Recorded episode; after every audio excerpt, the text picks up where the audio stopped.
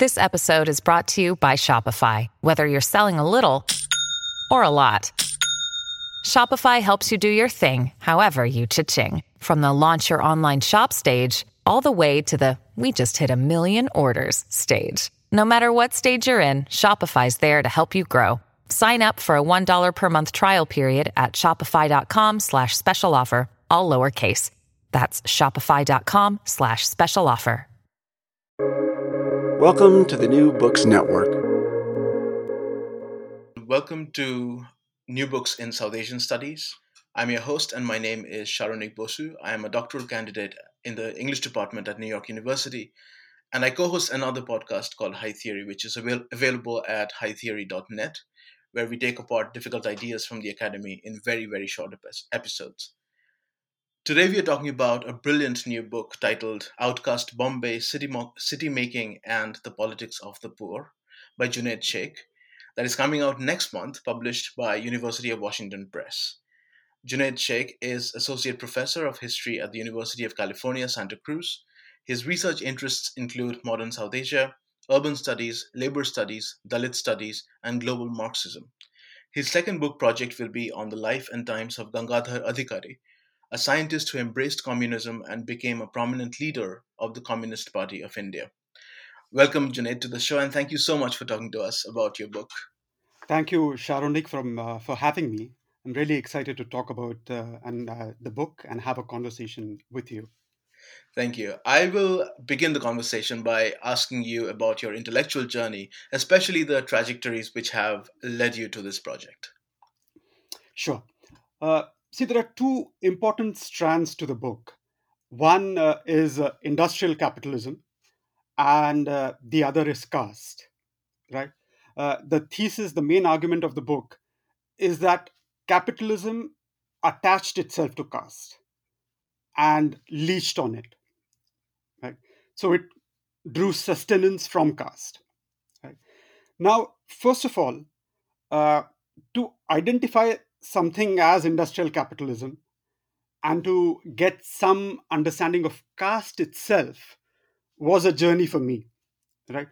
I grew up in a insular middle class uh, muslim family where people rarely spoke of caste and they most certainly did not speak of capitalism. So uh, this uh, of course uh, if you have grown up in the 80s and the 90s like i have uh, I came to, I, I, was a teenager and, a, uh, and an early adult in the 1990s. So I came to political consciousness in the 1990s. If you've grown up at that time, caste and capitalism were all around. Right? These were the days of the Mandal movement, the anti Mandal agitation, right? caste based political parties were rising. The so called silent revolution, where the, as uh, Christophe Jaffrelot calls it, which actually was a very loud revolution, was going on in the 1990s. Economic liberalization was being celebrated vociferously uh, in the 1990s. So capitalism, caste was all around. And yet somehow that was not percolating into my world, right? My, my family, my friends, my, uh, the people I grew up with, uh, my education nothing was uh, it, it, i was not getting a sense of what was uh, I, I, was not getting a sense of what was happening. I was not understanding it. So the question what is capitalism and uh, what is caste was not getting addressed. Right? I eventually after my graduation i in the late 1990s actually in 1999 and um, then early 2000s i got a job as a journalist in bombay city and i shifted to bombay city right I grew up in a city called Pune, which is not too far from Bombay, but I came to Bombay City. And that was uh, uh, an eye opening uh, moment for me. I got a job as a reporter and I had to report on certain stories. One of the stories that I was asked to do was to write on workers' protest uh, in the 1990s who were demanding uh, compensation for their unpaid wages and were also protesting the conversion of textile mill lands into malls and apartment complexes. Right? So I had to report on this, and I had no understanding of this. right? So the question for me was, what is if I'm reporting on this, this must have an history. What is this history that I need to know? Right? The history of workers' politics in Bombay City. I had no idea about it.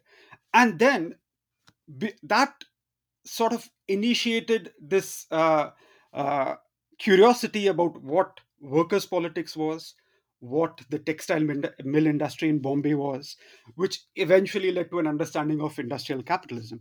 That took me to the libraries in Bombay, and I started reading some books uh, on uh, the cotton textile industry. Uh, Rajnarayan Chandavarkar's book on uh, Bombay, and he had a, two fascinating books on Bombay City. I, got my hands on those and I started re- reading that. Uh, and then I realized that I needed to understand these books, right? Uh, I needed to, um, in a way, hear what the book was saying. And I felt that I wasn't hearing what the book was saying. So then, in order to uh, train myself and read more, I thought, you know, I'll really need to study further. and so, in this, uh, in this way, through uh, my stint as a journalist, I realized that I was not uh, not read enough, not well read, and I then started uh, this career on um, graduate school in the U.S., etc. And I came to the U.S. just to read, nothing else, just to read and to understand uh, uh understand my world, right? Uh, one of the other things that happen, and that's where the caste question uh, comes in, is that one of the other stories I had to report was um, on uh, the Ambedkar's death anniversary on the 6th of December. Every year in Bombay, uh, thousands and thousands of people from all over Maharashtra come to Bombay or as it or Mumbai as it was then uh, to pay uh, uh, to pay respects to Ambedkar's uh, samadhi at Chaitya Bhumi. And opposite that is a place called Shivaji Park, and Shivaji Park is famous for producing Mumbai cricketers. Now, all the Mumbai cricketers have uh, played there, from Tendulkar, etc., etc. There, they ho- it's almost like a huge cultural event there, where there are book uh, other cultural performances, and I had to report on that in '99 and 2000. So I went there. It was, you know, fascinating uh, insight for me. Uh, it's the first time that I collected and I read books by Ambedkar, written by Ambedkar. I had not read Ambedkar. And that gave me an insight into what caste is. So uh, some understanding of caste which i then uh, had to explore further. So just because of these initial uh, uh, questions then i started uh, reading. I came to the us to do for graduate studies and that's how i then started thinking of this question as a question of, of industrial capitalism and caste and then the relationship of industrial capitalism to caste, which brings me to the thesis, which is that industrial capitalism and caste get entangled. Uh, capitalism leeches on caste. Thank, thank you, Juned. Um, so, from the prehistory of your book right to the very, very striking opening sentence of your book. Right. And uh, the opening sentence uh, goes like this I quote, The Indian nose may be an unusual starting point for a history of Bombay City, the nose, along with the head, marked social hierarchy in colonial India. End of quotation. You know, this is unexpected to say the least. So, what made you choose physiognomy to be your entry into the city, as it were? No, that's a yeah, that's a great question actually, and this is a reference to the British civil servant and anthropologist uh, Herbert Hope Risley, right? Uh, very very influential in South Asia. Uh, in uh, he had a mo- uh, he had a role in many defining moments of 20th century South Asia, because he proposed the divisions of provinces along linguistic lines right which uh, comes in the 1890s which is what he's proposing which in india happens uh, later on in the 20th century he played a role in the partition of bengal along religious, religious lines in 1905 and what the sentence uh, that you're quoting the first sentence is referring to his role as the architect of the 1901 census in india he was the commissioner of the 1901 census. Uh, for Risley, caste was the most important feature of social hierarchy.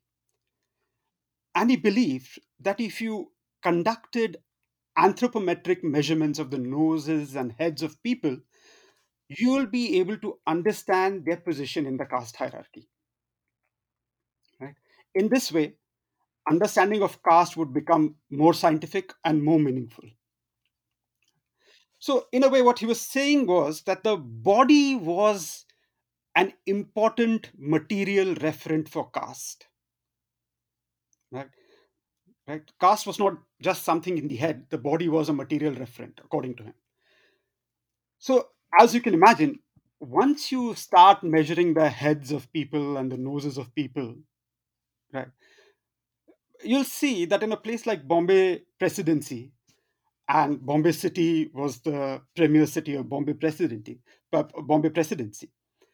You'll find that the nasal and the cephalic indices of most people, including the upper caste Brahmins, the middle class Kunbi peasants, all lower caste uh, fishing groups like Kolis, they're all pretty similar.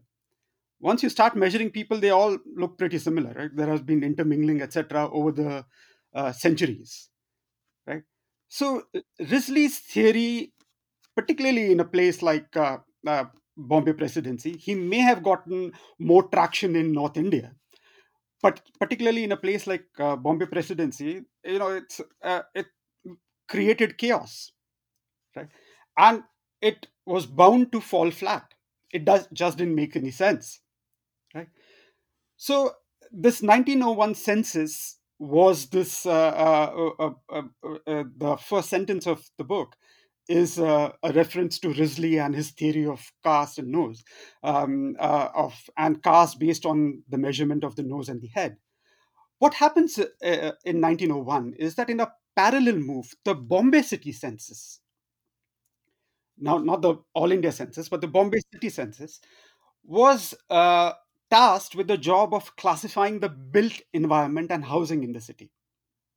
Yeah, they were asked to do this job because they uh, the government uh, wanted to restructure the city and they wanted to restructure the city because uh, of the plague epidemics that uh, happened and were going on actually uh, at that time there was a major plague epidemic in bombay city in 1896 and 98 and plague was blamed on the contagion uh, spread by the localities of the poor of the urban poor right people like Prashant Kidambi have spoken about it. Uh, Nikhil Rao has spoken about it. Sheetal Chhabria has also talked about it. So, one of the arguments that a book is making is that the built environment and not the body became the material referent for caste. Right? And for caste in the city. Uh, so built environment and housing as you know i mean you look at a, a, built environment you look at a house we can easily easily deduce the class status of the person or of the locality right but i argue that in bombay city it also becomes the material uh, referent for caste so in then in chapter 1 i provide evidence for this Right. So, you know, you have already started talking about, I think, what you explored in chapter one, which is, you know, the an ine- inevitable question in any urban history, which is the question of space or lack thereof. Um, could you give us a brief idea of space conditioned by caste and religion over the time Absolutely. that this chapter covers, which is 1896 and to 1950? Absolutely. I mean, it's not just caste and religion, of course. It's also capital, right? right? Uh, so, if I mean, let me I'll answer this question in uh, in a. Um, I'll give you a just a little back history. Uh, uh, if you want to start a te- industry, particularly a cotton textile industry in the 19th century, in a place like Bombay, and I would say in other parts of the world even, but in a place like Bombay, if you want to start a cotton textile industry, what do you need? Right. One of the most important thing you need, of course, is capital. Right. Now, in colonial times, nationalized banks are not offering you credit to start an industry. Right? So, the Bombay mill owners, who actually are merchants, and many of these merchants have made their money in the opium trade in the 19th century, opium trade with China. Right? They are what is called diversifying the portfolio. And they are saying, let's now start this uh, cotton textile industry, right? Because the returns from the opium trade are falling down, right? For that, now you need various things, but an important thing is also capital.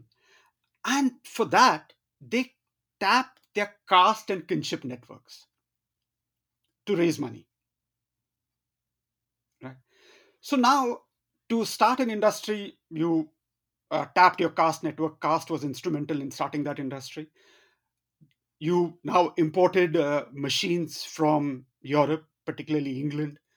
You had you got some skilled laborers, managers from Europe who could operate some of those machines.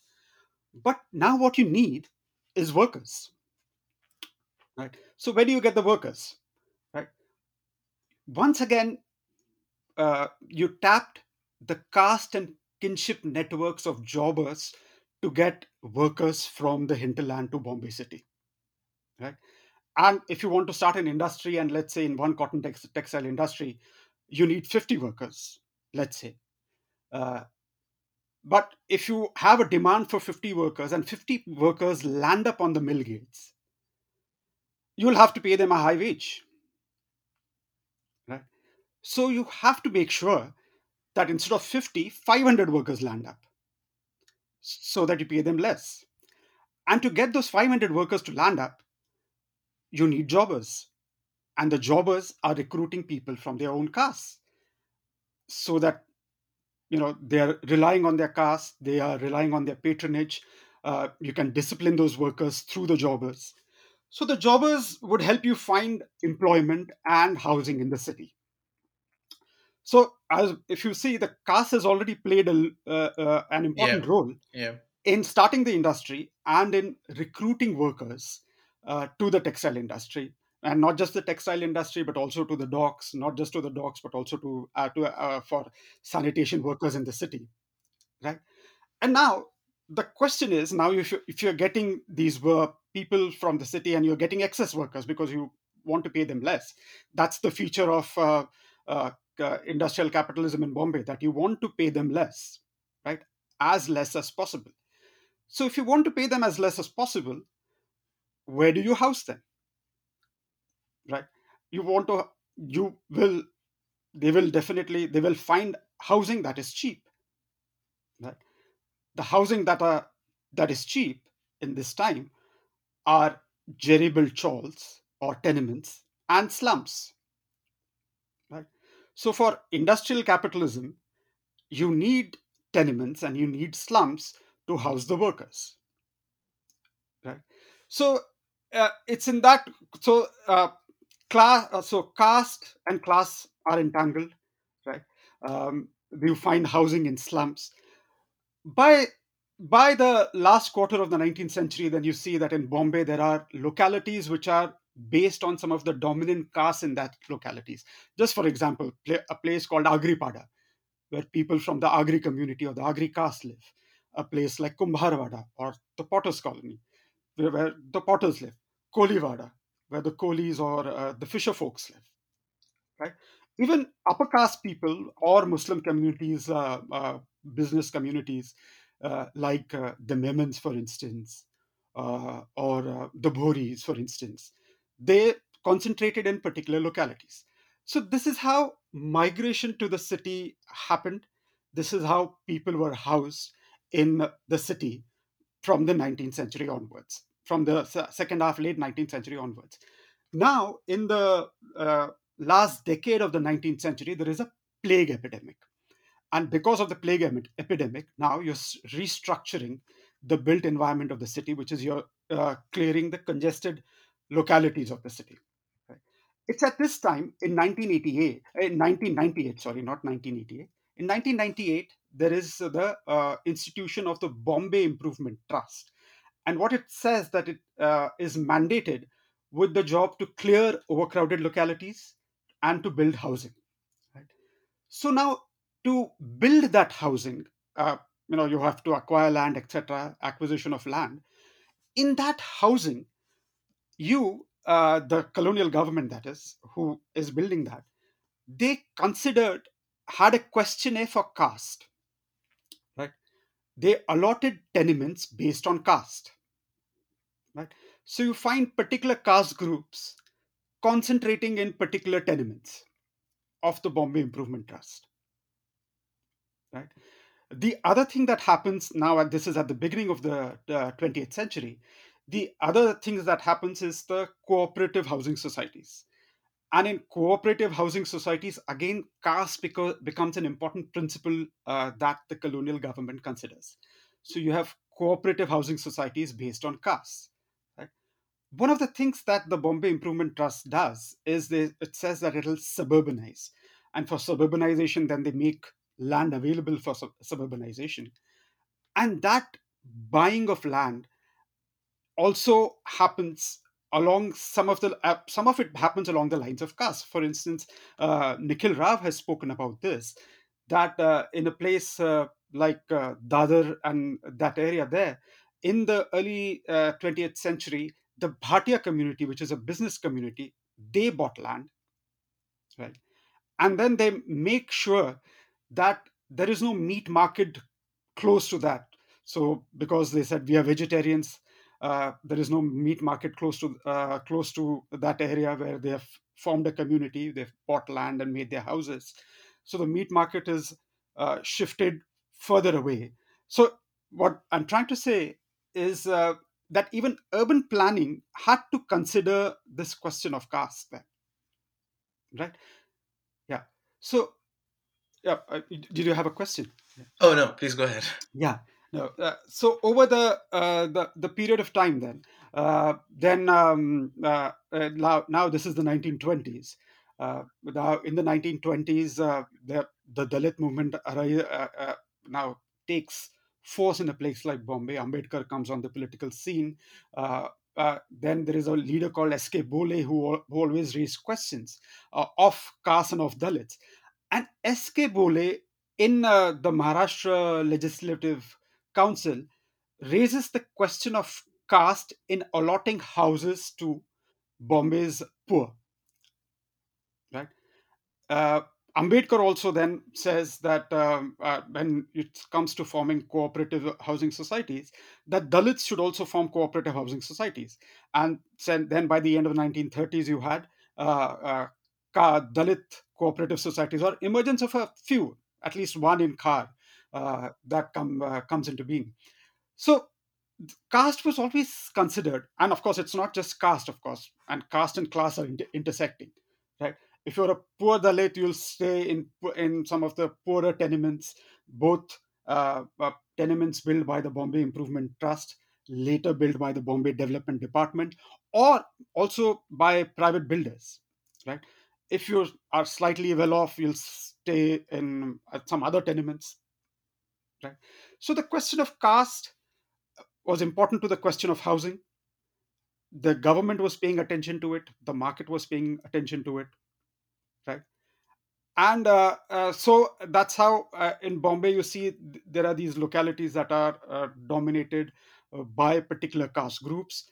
And you had particularly within localities or you had you had chawls or tenements don- dominated by particular caste groups right? So this chapter the first chapter is uh, is tracing this part trajectory of how uh, this uh, the uh, caste played an important role in housing uh, in urban planning as i was uh, saying with that example right and then of course housing was always tied to the question of slums because whenever you spoke about housing you were also talking about the proliferation of slums yeah. and what to do with the slums yeah um yeah.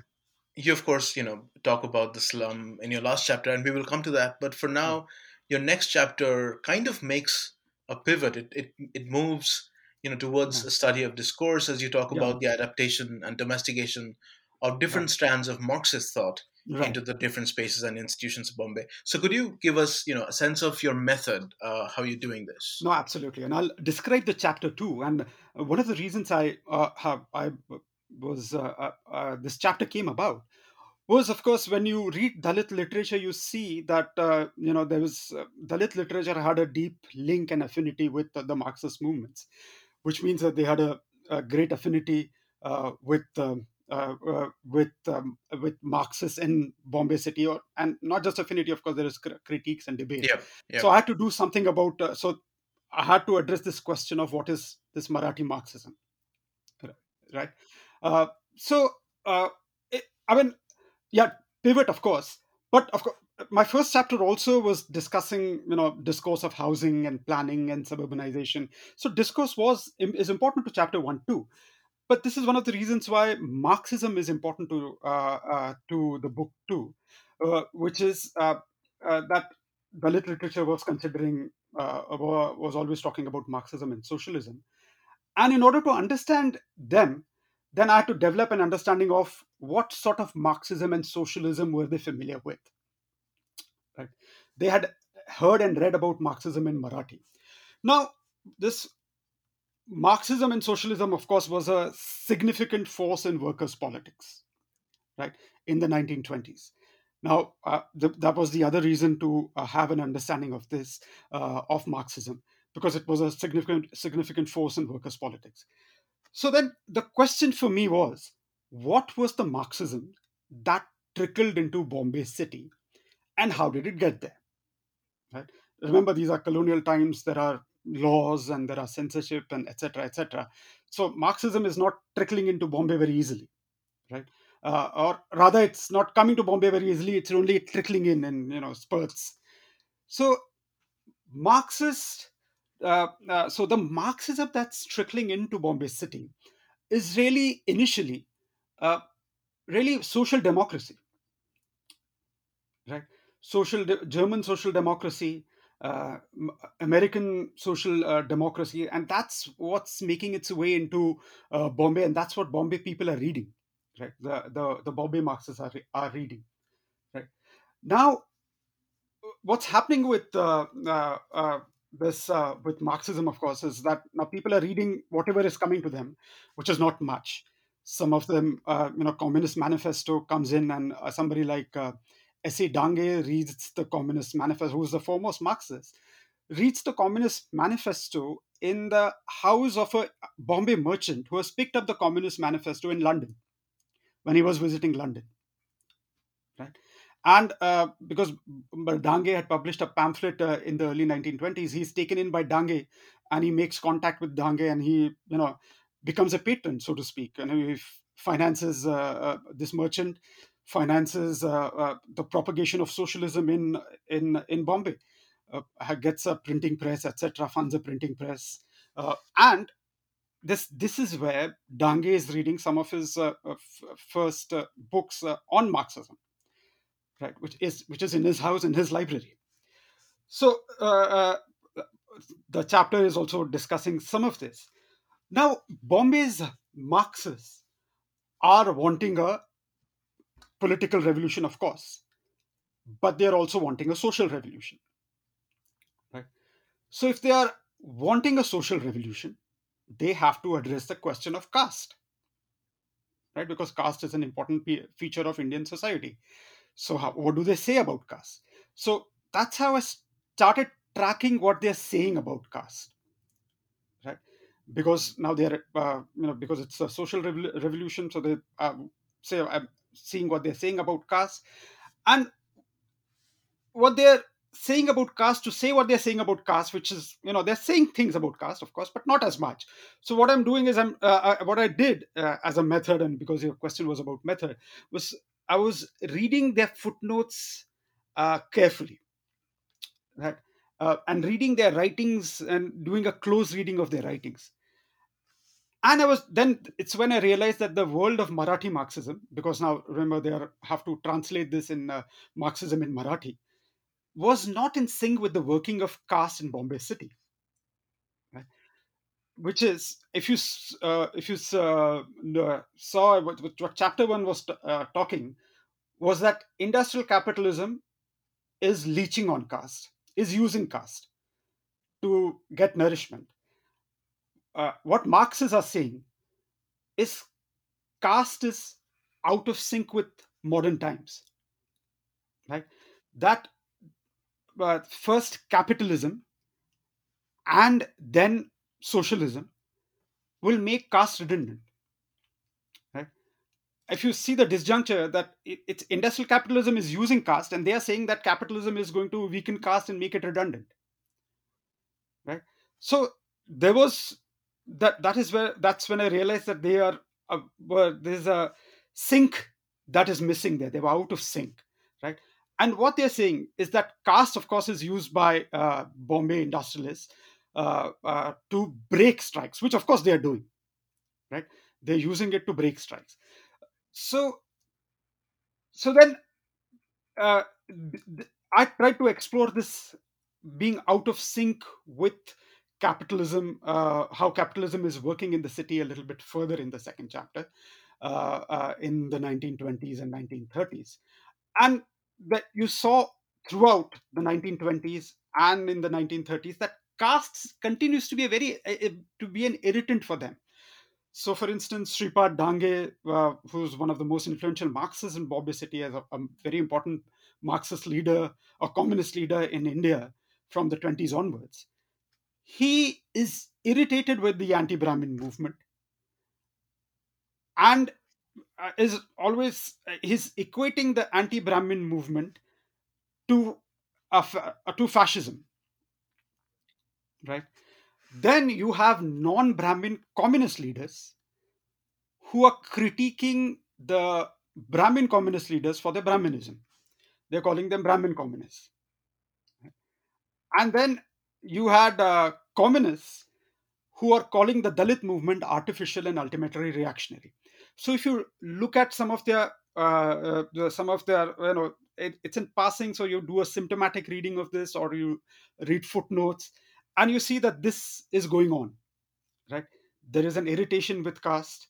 Uh, and uh, you know there, there is a critique of caste uh, uh by communist parties. The non-Brahmin leaders are critiquing the Brahmin communists, etc. And so then we see that caste has become a, an Achilles' heels of the Marxist leaders of this time, right? So then, what evidence, more evidence, should I provide for this? That was the question that I posed myself, right? Uh, uh, I mean, you are getting this in footnotes, etc. But I thought, you know, uh, maybe there should be, if caste is important uh, in this world, uh, even though people are, you know, uh, dismissing caste, etc. If caste is important to this world, what more evidence should I provide? And then that's when I I read the Marxist or the translation of Marxist pamphlets that happened in Bombay in the late 1920s and the 1930s, and they're published in Bombay at around this time. So, for instance, the Communist Manifesto, for instance, or wage labor and capital. And these are some of the texts that are circulating in Bombay, have come to Bombay. Right? By by this time, by the 20s and 30s, there is not much textual production of Marxist pamphlets uh, that is coming from the Soviet Union. It's very limited, uh, hardly anything. Uh, this is these are some of the texts that are coming in from England and you know some Germany, etc. So what I realized that in this translation of categories itself, you see a hierarchy of language. Right? So, for instance, the abstract categories, uh, like for instance, use value, are translated as upyukta vastu, right? Right, which is and this ex- exchange value would be vikrad mol? These categories, I mean, if you these terms, if you see, are very Sanskritized terms. It's Sanskritized Marathi, right? But if you see embodied categories, right? For instance, lumpen proletariat, which the Marathi translation of the Communist Manifesto also refers to as the slum proletariat, right? That is called uh, uh, that is uh, called they are called mavalis, right? Which is urban slang. So you notice a hierarchy in translation here of language, right? Abstract uh, terms in Sanskritized Marathi, embodied terms in uh, in slang, right? So this hierarchy in terms is also uh, mimicking the mind and body dyad that you see, right? Which is becomes a seen as another feature of caste, of course. So so then uh, then i also then started noticing and reading the pamphlets uh, carefully in one of the uh, in one of the ads that is printed in this translated pamphlet, I see an advertisement for a I saw an advertisement for a Brahmin mess or a boarding house for Brahmins, just for Brahmins, in a translated pamphlet of the uh, of uh, of the Communist Party of the or of the Marxist movement, right? So there are these things. Then I pull out and provide more evidence of uh, that, right? So the point then is that the world of Bombay Marxism, Marathi Marxism, is embroiled in the world of caste. There are debates that happen, and by the 1930s, of course, uh, uh, Ambedkar is also uh, debating. Uh, he's at one moment in the 1930s, Ambedkar is in uh, is saying that capitalism, of course, is a big problem, but along with capitalism, you have to fight Brahminism too. So both, right? But he's acknowledging that capitalism is a big problem, uh, right?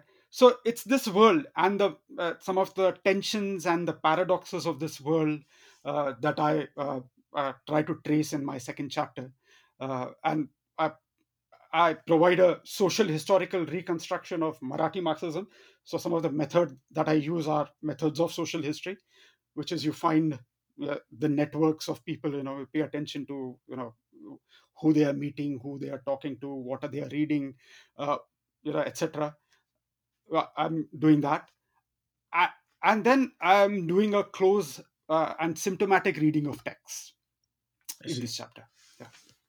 Um, and then you modify. I think you modify these methods a little bit. And in chapter three, which is titled "Urban Planning and Cultural Politics," and you know that chapter continues this discussion of space being integral to discursive and textual production. So Absolutely. I'm wondering, you know, what what is the scope in this chapter? What spaces, texts, and genres are you looking at? Absolutely, absolutely. Uh, uh, so, my the I begin this chapter with a discussion of uh, a very important uh, writer who is part of the Marxist movement and who comes from a Dalit caste. Uh, his name was Annabhau Sathe. Uh, Annabhau Sathe is a prolific is a, was a prolific writer as you see with many Dalit uh, uh, writers, uh, uh and Annabhau Sathe becomes an icon of Dalit literature too. Many, uh, many important writers of Dalit literature uh, consider him as an icon of Dalit literature. Right? If you see with many Dalit writers, they are not educated very much. I mean, it's not that they have you know gotten many gotten many degrees, right? But they are reading and uh, they are reading important texts of that time with uh, friends etc uh, so i begin this chapter with Annabhau Sathe uh, who had little formal education but was a prolific prolific writer. And these are some of the plays or as he called lok natyas or folk theater that he performs in front of uh, the urban poor mostly workers when they are being addressed by their leaders. Before that they are performing these plays and these are plays that he has written between 1945 and 1955 right? Sathe was the founder of the red flag cultural troupe an important arm uh, of the uh, communist uh, party in uh, in bombay. Uh, and what these plays discuss is the mobilization and the politicization of the workers over the question of urban space and housing right? So the the spaces that these plays are talking about are of course the tenements and the slums. That's where the play, the plays are situated located right? Uh, and the urban poor mobilize in public space and confront the police and the government on the question of housing and urban space right? So then uh, I begin this chapter with this, but then I, after that, I juxtapose the mobilization of workers uh, uh, with the polit- politics and the vision of urban planners. Right? If you uh, uh, uh, if you look at the history of urban planning, urban planning emerges in the 19th century in Europe. you know, but to discipline the restive European workers. Right? I think that was also the reason why urban planning becomes important in 20th century Bombay, right? Which is a way of disciplining uh, workers too, and the workers' movement, uh, uh, which is becoming radical. Right? So many plans for Bombay city emerged from the in from the 1940s and 1950s. Uh, right, this is the period in which, of course, Bombay city itself is uh, changing from the island of Bombay to Greater Bombay, which is they are inculcating areas that are outside Bombay into uh, Bombay, uh, uh, into Greater Bombay, which is the modern day suburbs of Bandra and Khar, and all that becomes part of Bombay in the 1950s, right? Uh, uh, that that itself was contested because if you want to create suburbs, uh, you will have to build facilities in the suburbs because you want to move people there, right? And you can't move the poor people there because then they'll have to commute to the city, and for that they'll need money to commute to the city uh, uh, you, they need to buy a train fare. So you generally people who land up in the suburbs were really middle class people, and then of course some poor, right? So uh, that's why uh, this is the time when all this is happening, when urban planners are laying out their vision, including Bombay industrialists. They come up with what is called the Bombay Plan, right? Uh, and they have these visions of uh, uh, what a house, perfect house, should be, and the perf- perfect house should be uh, at least 500 square feet, etc. And uh, you know, so all these visions are in abstract, uh, right? All these visions are in abstract because if to make it a reality, you'll have to do things. And most important thing you'll have to do is you'll have to back it with money. Nobody wants to back it with money. Nobody wants to spend money on the housing for urban poor, or not too much, right? So the plans that the uh, that uh, I looked at, then the urban plans, they were uh, recommending suburbanization, and importantly, which is what a theme actually throughout the 20th century, which is in order to decongest Bombay, the island of Bombay, you have to uh, deindustrialize Bombay, stop the building of big industries, and then eventually try and shift the big industries out of the city. Right? This deindustrialization, as you can imagine, will uh, affect workers. Right? So all the plans were talking about this, and they, of course, because they have to address the question of housing in the city, which means they have to address the question of slums in the city. Right? What do you do with the slums? I mean, the slums. What you do with the slum is uh, slums are important to you, so you can't do much with it if you remove the slums, industrial capitalism collapses. But if you keep the, uh, I mean, and if you keep the slum, it's an eyesore for you know the powers that be and you know the elite in the city, etc. Right. So what they do then is a legal infrastructure is created for land acquisition because now they are urbanizing, etc. And then also slum demolition. Know, laws are passed which will enable slum demolition, etc. Right? Uh, so over a period of time, by the 1960s and the 1970s, what happens is that because of various pressures, political pressures, slums, some slums remain, right? Some slums remain and they become what, uh, in Liza Weinstein's word, would be durable slums. While some other slums are demolished and they are shifted out of the cities, right, uh, to the suburbs, etc., which created slums in the suburbs right so uh, then the point then uh, which is a linking uh, circling back to the point that i was making with restive workers talking about uh, uh, demanding uh, uh, urban housing housing in cities etc is that planning was done by technocrats and bureaucrats and that's a way of shielding it as much as possible in these times from the politics of the urban poor. Right the poor mobilized in the streets for they've also fought court cases actually. And you see some of the uh, referred to just a couple of court cases saying you know they're claiming certain areas. Uh, uh, and they also force political parties to address these issues. Right? So you see that over a period of time some slums some slums are de- demolished moved away from the city. They had the provisions to demolish more slums so there is always uh, uh, the uh, the fear the threat of demolition of slum is always hanging uh, dangling on some dwellers uh, slum dwellers. But you can't demolish all the slums because you know your uh, industrial capitalism is depending on it. So slum slums uh, are becoming durable uh, by political pressure. And uh, somebody like Partha Chatterjee is also talking about this right in the politics of the governed that the pressure from below is also making the government stop political parties patronize some slum uh, uh, dwellers. So uh, you know, so you have this picture in which some slums are durable, some slums are demolished, and they're being moved out of the city center, and then some of them are into um, uh, into the suburbs. And it's at this time that uh, uh, you see that many suburbs of, of, Bombay are getting inculcated into Greater Bombay also. But it's at this time that you see the emergence of New Bombay, which is in the 1960s.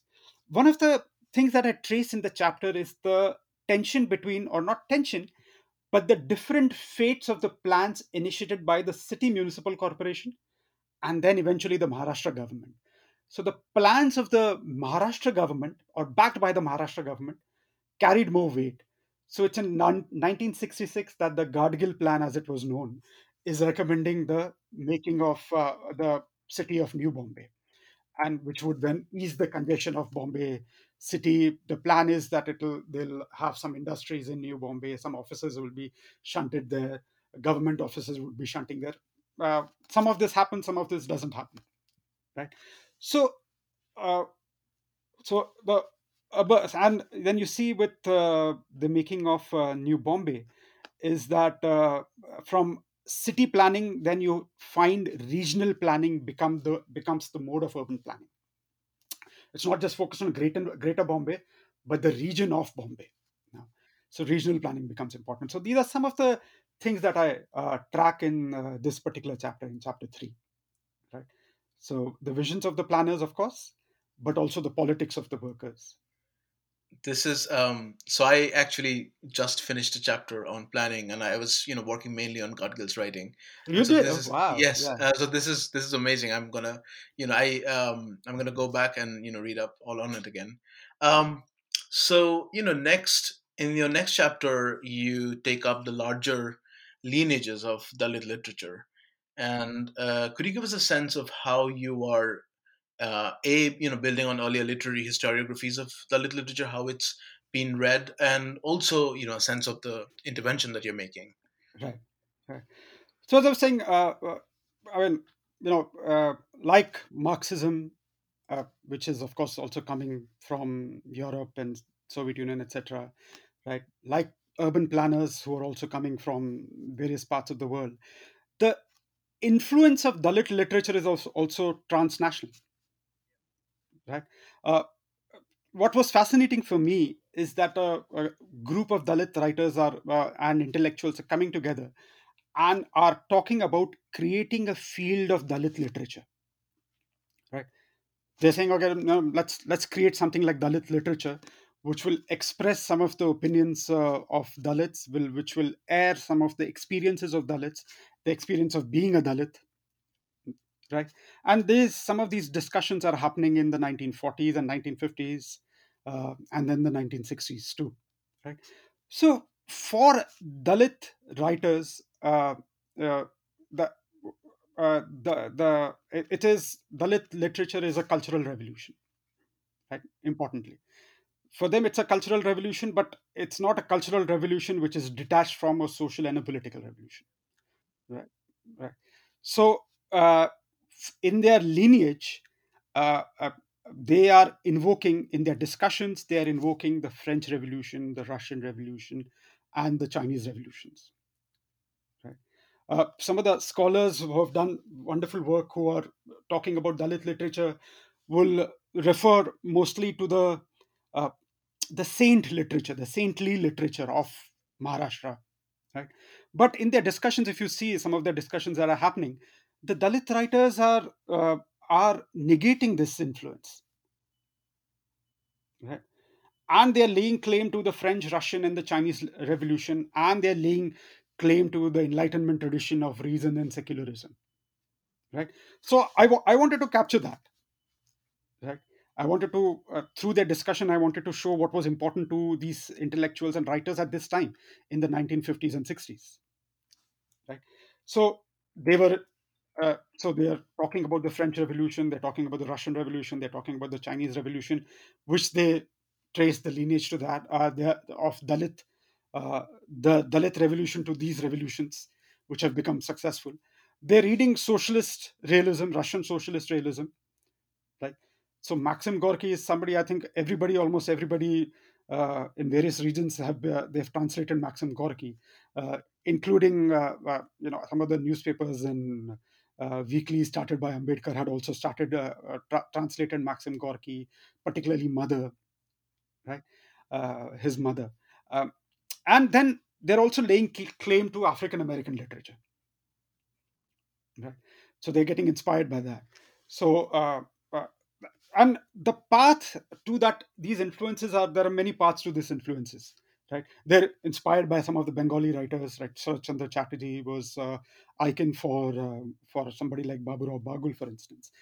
So they're being introduced to these things through various means you know some of the marxists are introducing them to socialist revolution. Of course ambedkar has already translated some of that. So, uh, in the 60s they are reading um, african american literature. The influences are also through personal contact. One important intellectual and an important figure, figure in all this is a person called M.N. Wankhede. Uh, and uh, Wankhede gets a scholarship to study in uh, the US uh, in, uh, the, in the 1960s.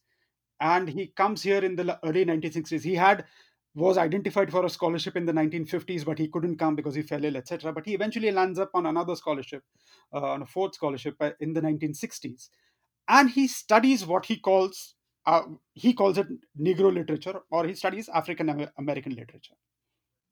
Right? And uh, he's now reading uh, various texts including texts not written by african uh, african americans. He's uh, reading uncle tom's cabin etc and he's talking about what is happening there.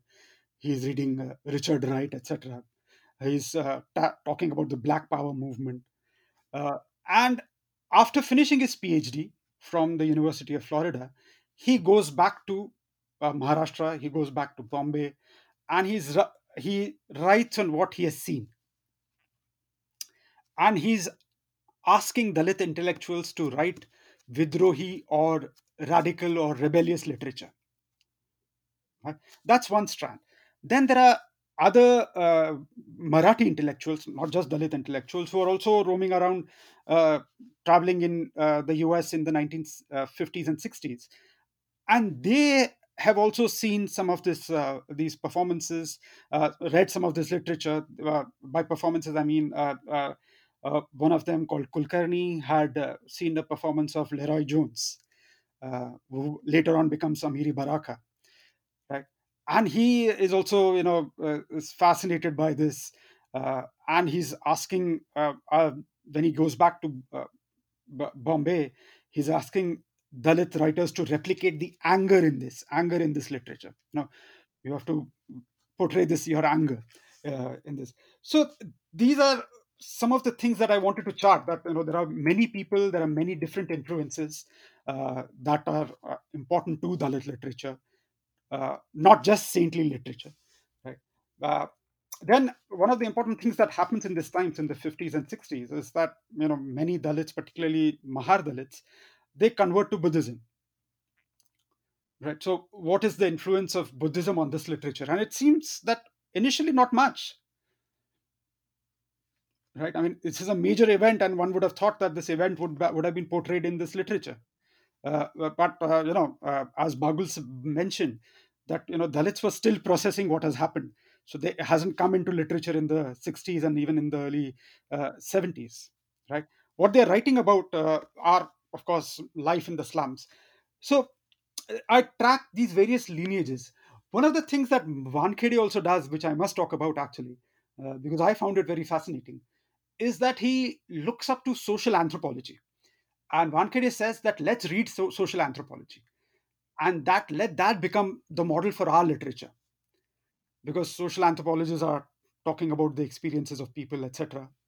And what social anthropologists are also doing are talking about myths that people hold. So now that he's saying that Dalits have converted to Buddhism, you need new myths. Right? Some of the old myths are not going to hold. So then he uh, says, you know, read social anthropology. So then what I uh, point I make is that okay, social anthropology, um, fine. So I mean, social anthropology is wonderful, but the road from social anthropology to literature goes through the Bombay slums. So, if you want to talk about realism in literature, then you're talking about life in Bombay slums, and which is what many uh, Dalit writers end up doing. Initially, they don't write about the conversion to Buddhism, etc., but they talk about life in Bombay slums. Many of their stories, many of the poems are set in Bombay slums. Right?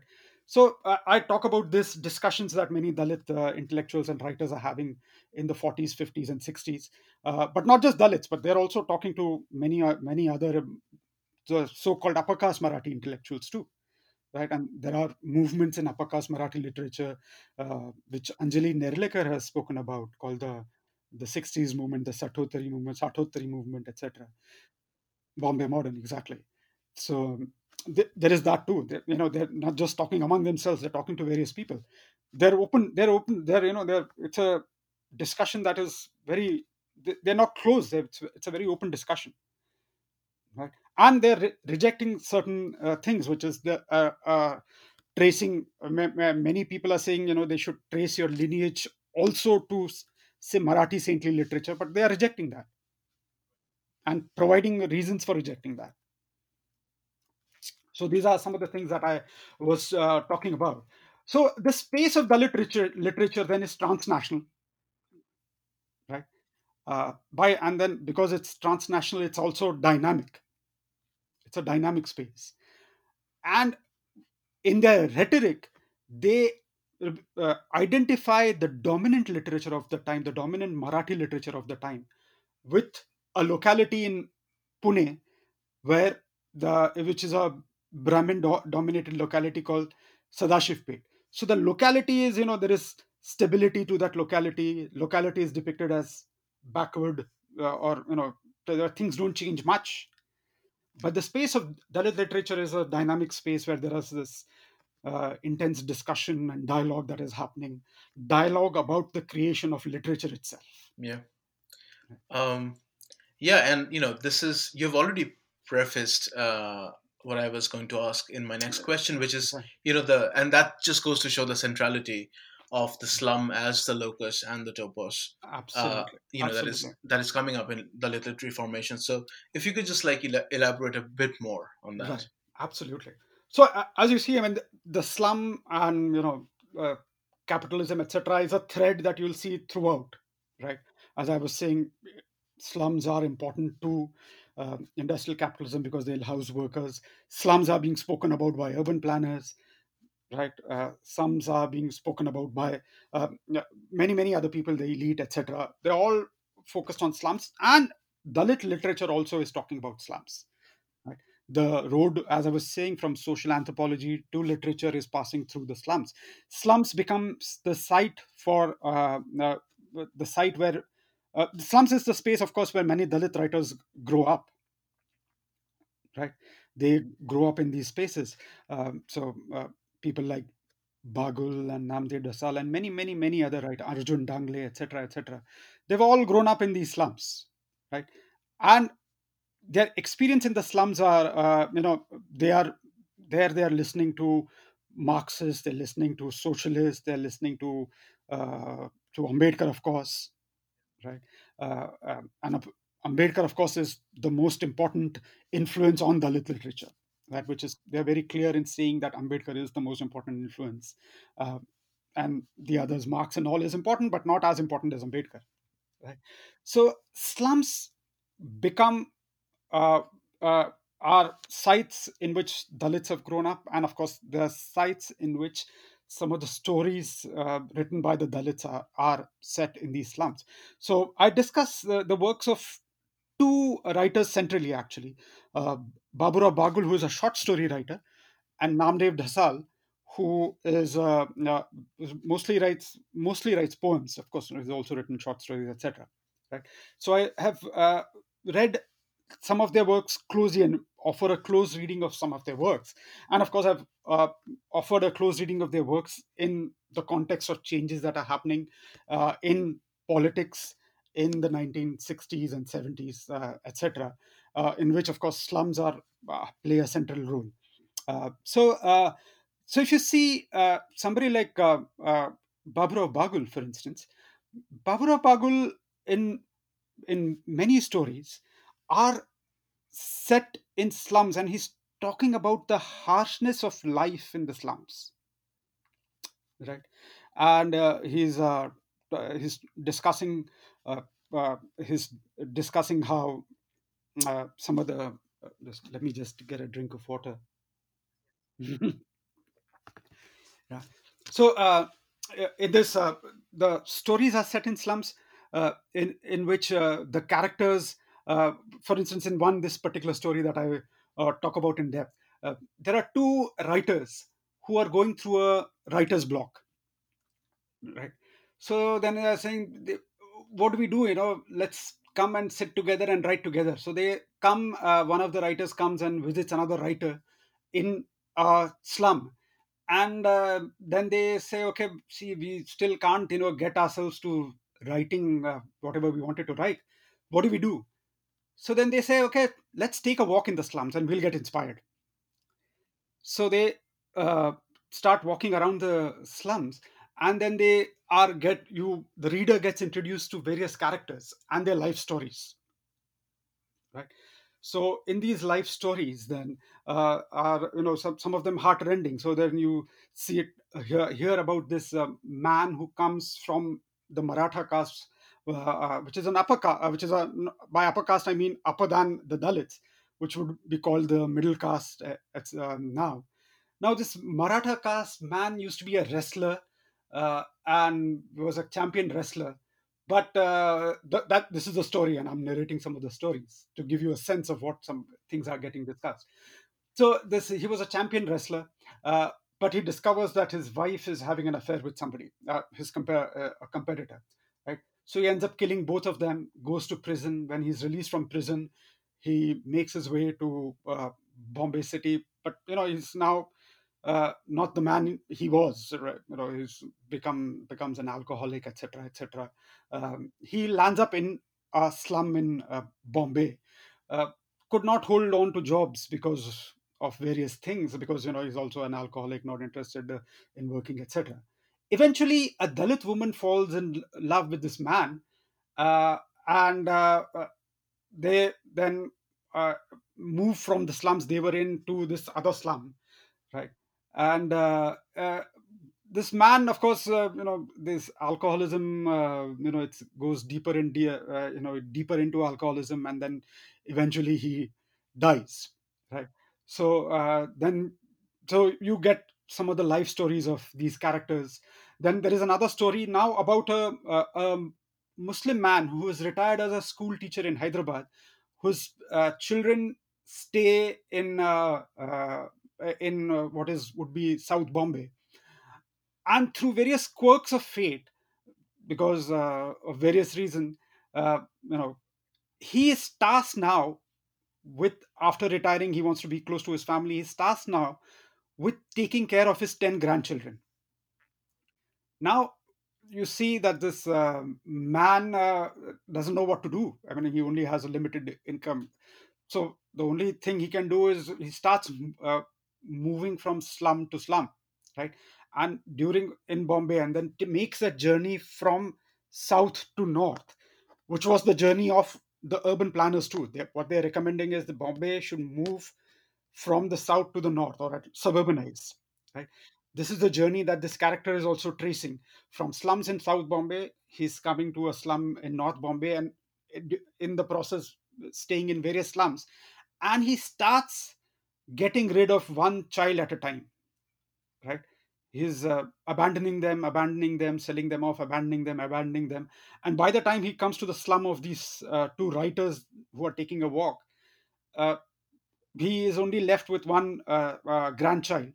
And he, uh, the it's important for that grandchild is important because that grandchild will beg for money right? That's why he has not abandoned that grandchild right? So in th- this dalit literature and in other stories too we see that family relationships are also being commoditized right?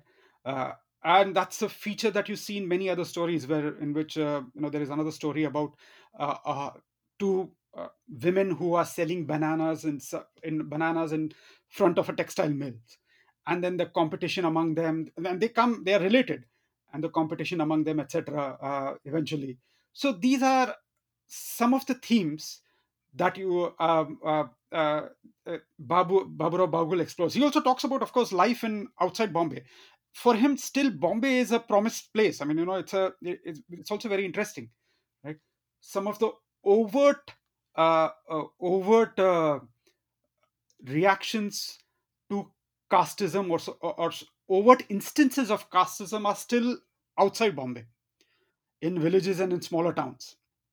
Which uh, and I described that uh, uh, through a, in a, in a, couple of uh, in a couple of short stories are talking about that, right? So the killing and murder uh, of uh, people, etc., because of caste, those are happening in uh, in places outside Bombay so I so and so that's that's Baburao Bagul, um, where slums of course are uh, uh, important. Um, caste of course is important, and even for somebody like Namdev Dhasal, whose uh, first collection of poems was Golpitha, uh, uh, and uh, Golpitha of course was a you know instantly becomes very popular um, uh, and is recognized as a landmark in Dalit literature. Dalit literature gets the recognition that it's been wanting right in the earlier chapter and even in this chapter I, one of the points that i'm trying to make is this question of recognition how does a literature get rec- recognized as dalit literature and how does it get recognition from the marathi literati from the state and from the powers that be so this bagul and namdev dhasal get recognition and even in his poems of course dhasal famously has spoken about uh, the sex workers etc uh, life in the slums uh, in uh, Kamathipura, etc., where he has grown up. Right. So slum becomes important, uh, uh, is an important locus and topos, as you're saying, uh, in Dalit literature, uh, uh, and uh, and it's it's important because of you know these discussions where you know some slums. If you want to write realistic literature, which is what Dalit writers want to do, where do you locate it? You locate it in the slums, right? Of course, slums is the place where they have grown up, uh, where they are still living, right? When they are writing this literature, they are still living in slums, right? Uh, and slums, of course, is the place uh, where uh, urban plan uh, is, the space that urban planners wa- want to get rid of, but uh, it's also the place which you really can't get rid of because it's important to capitalism in the city right so i trace some of these paradoxes in the in the book uh, but also some of these uh, paradoxes in chapter 4 and 5 one of the paradoxes i trace in the chapter on the chapters on literature is that dalit writers want recognition from the state uh, etc and marathi literati which is of course their object of critique too. Right? So uh, uh, and that's the paradox. You want recognition but you also that's the object of critique too. That's the other one right? Uh, so uh, one of the things that i also discuss in the last chapter is of course the dalit panther movement and pe- people like um, namdev dhasal is associated with the dalit panther. Uh, bagul too is associated with the dalit panther. He's never joined the dalit panther but he's involved in some of the conversations on the dalit panther movement.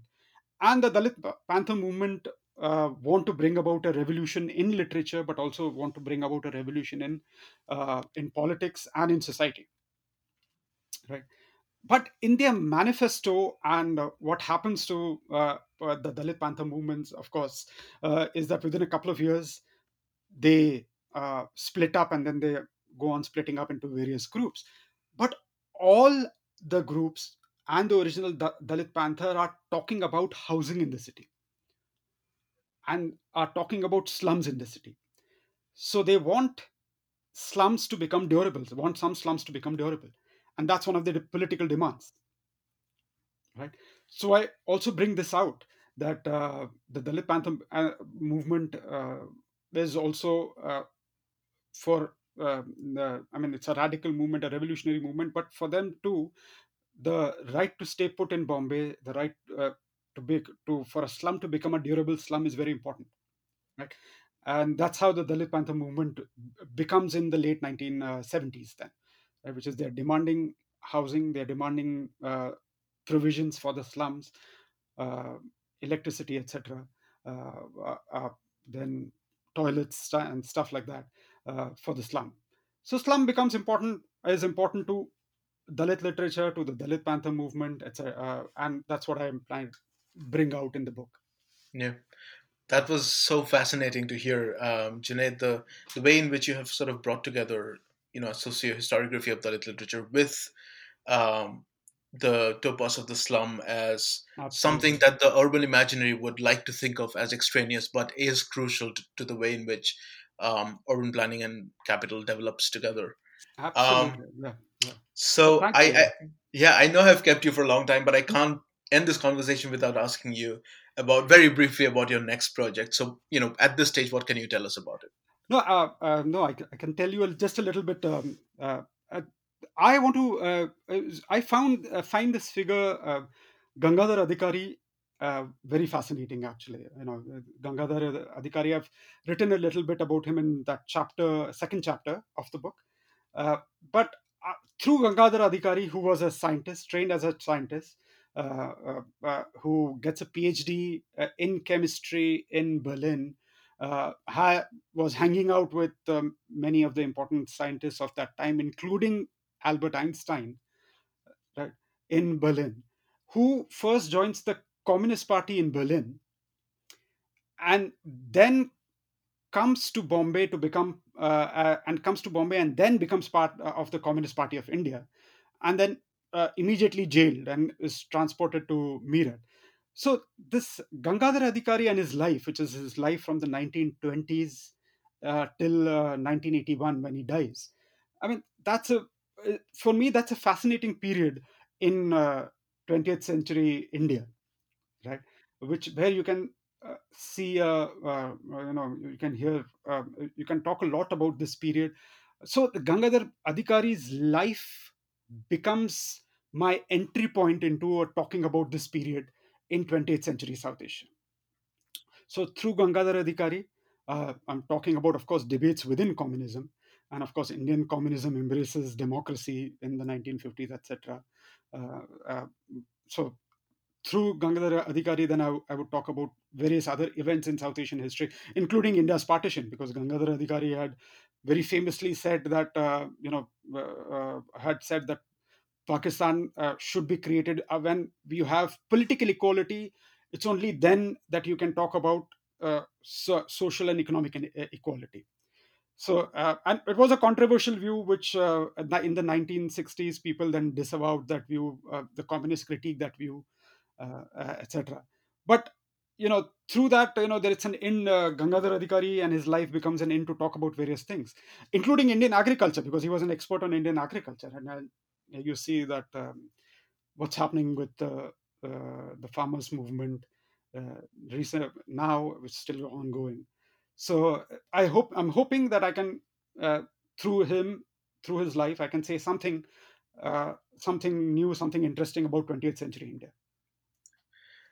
Thank you so much Juned, for talking to us about your book and your new project and you know congratulations on the upcoming publication thank uh, you so much, Saronik, and thank you for having me. Thank you. It was wonderful to have you. Um, and thank you, our listeners, uh, for listening to us in this episode, and hope you have a great day.